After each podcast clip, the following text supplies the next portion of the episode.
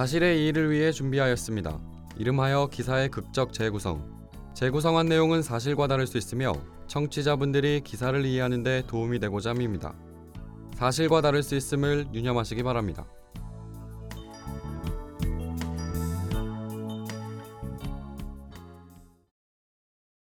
저기요.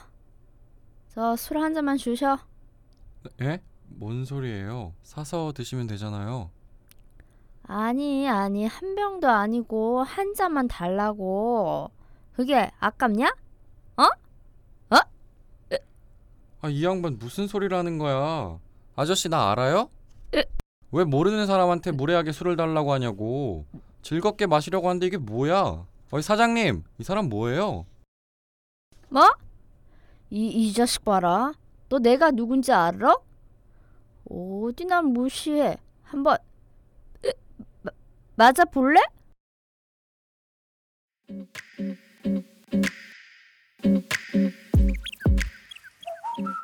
주위가 어스름할 때쯤 어김없이 그가 나타났다. 해진 난방에 때가 묻어 지워질 것 같지 않은 바지를 입고 그가 시장 입구에 들어섰다. 반쯤 풀어진 그의 눈이며 좁은 시장길을 허우적대며 걷는 꼴을 보면 오늘도 어디서 한 잔 먹고 왔으리라. 알아들을 수 없는 욕지거리를 하며 그가 험하게 시장길을 지나가면 상인들은 꼭 한마디씩 내뱉었다. 진드기 또 왔네? 또 왔어. 저건 왜 여기로 오는지 몰라? 저건 진짜 무서워서 피하는 게 아니라 더러워서 피하는 거야. 에이. 상인들은 그가 들으라는 듯 말하지 못했다. 괜한 불똥이 자신에게 튀면 그날 장사를 못할 수도 있기 때문이었다. 그의 발걸음이 허름한 포장마차 앞으로 이어졌다. 포장마차의 비닐 문 앞에서 잠시 비틀거리더니 문을 열고 안으로 들어섰다. 포장마차 여주인은 그를 본체만 채 저녁 영업 준비를 했다. 그도 여주인을 지나쳐 구석진 자리에 앉았다. 술과 안주를 시키지도 않은 채 술에 취한 상체를 흔들며 앉아 있는 그의 옆 테이블에 손님이 앉았다. 아줌마, 여기 닭똥집 하나랑 소주 한 병 주세요. 적당히 익은 마늘과 닭똥집이 참기름 냄새를 풍기며 손님을 맞이했고 시원한 소주와 술잔이 뒤따라왔다. 자리로 돌아온 여주인이 불안한 눈빛으로 그를 살폈다. 아니나 다를까 그가 비틀대며 옆 테이블로 다가갔다. 어이. 잠깐 잠깐만. 그 술 한 잔 얻어 먹읍시다.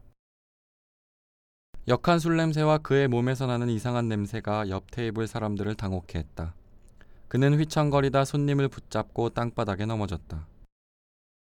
뭐예요, 당신? 술 드셨으면 곱게 집에 가세요. 뭐? 이 자식 봐라. 방금 뭐라고 했어? 술 한 잔 달라는데. 어? 뭔 말이 그리 많아? 순간 포장마차에 위험한 정적이 감돌았다. 그의 입에선 갖은 욕설이 터져 나왔다. 지지 않고 대꾸하던 손님도 그가 의자를 던지고 난동을 피우자 겁을 먹었는지 조용해졌다. 포장마차에서 들려오는 소리에 시장 상인들이 한두 명 밖으로 나왔다. 아이고 또 시작이네. 어쩐데?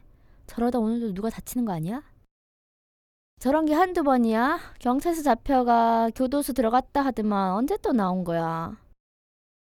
말도 마. 저번에 김 씨가 저거 말리다가 맞았잖아. 경찰에 신고하면 뭐해? 병원비도 못 받았대. 포장마차 안은 난장판이었다. 힘든 일과를 끝내고 한 잔 술로 그날을 마무리하러 온 손님이 땅바닥에 쓰러져 있었다. 이 새끼들 봐라. 내가 누군지를 알고 함부로 나대는 거야, 어? 내 이름 세 글자만 되면은 치, 찍도 못 되는 새끼들이, 어?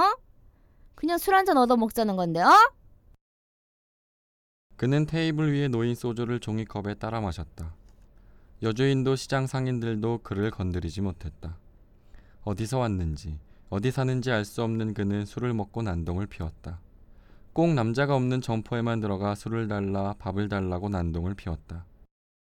마음에 들지 않으면 그는 가게 집기를 부수고 욕설을 하며 가게 영업을 방해했다.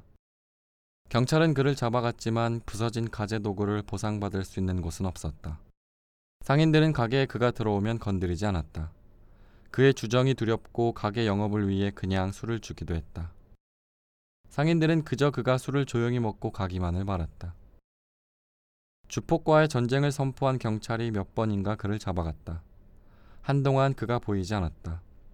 그동안 주폭 범죄로 교도소에 들어갔다는 풍문이 들렸다. 사실인지 아닌지 상인들에겐 중요하지 않았다. 그저 그가 돌아오지 않는다는 사실에 안도했다. 그러던 그가 몇 주 전부터 다시 시장에 나타났다. 어김없이 부녀자가 영업하는 가게만 골라 괴롭히고 마음대로 굴었다. 오늘은 그 가게가 포장마차였다. 멀찌감치 포장마차 안을 지켜보던 상인들 뒤로 경찰이 나타났다. 잠시 후 고래고래 소리 지르는 피해자를 뒤로하고 그는 경찰의 몸에 기댄 채 또다시 잡혀갔다. 그의 뒤엔 찢어진 포장마차 비닐벽과 부서진 테이블, 그리고 허리 굽혀 땅바닥에 떨어진 젓가락을 줍고 있는 여주인의 모습이 보였다. 몇몇 상인이 들어가 여주인을 도왔다. 이번엔 좀 더 오래 살다 나왔으면 좋겠다. 우리 같은 사람들이 뭔 죄가 있다고 저런 인간한테 당해야 하는 거고 술 먹고 선량한 사람 괴롭히는 저런 인간들 몇 개월이 아니라 평생 교도소에 살게 하는 법 없나?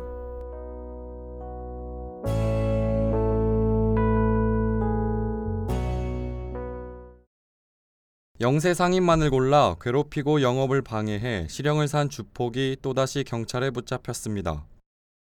서울 강동경찰서는 28일 올해 초부터 강동구 천호동의 재래시장에서 17차례에 걸쳐 행패를 부리며 상인들의 영업을 방해한 혐의로 황모 씨를 구속했다고 밝혔습니다.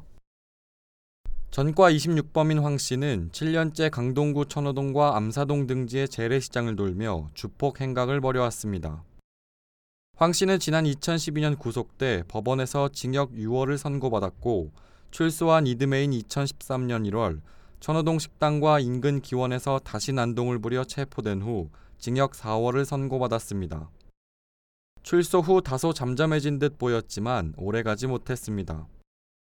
경찰 관계자는 황 씨가 지난해 4월에는 재물손괴 혐의로 벌금형을 받았고 이후에도 두 차례나 성폭력 범죄로 기소됐는데 모두 주폭 행위가 관련된 것으로 보인다고 말했습니다.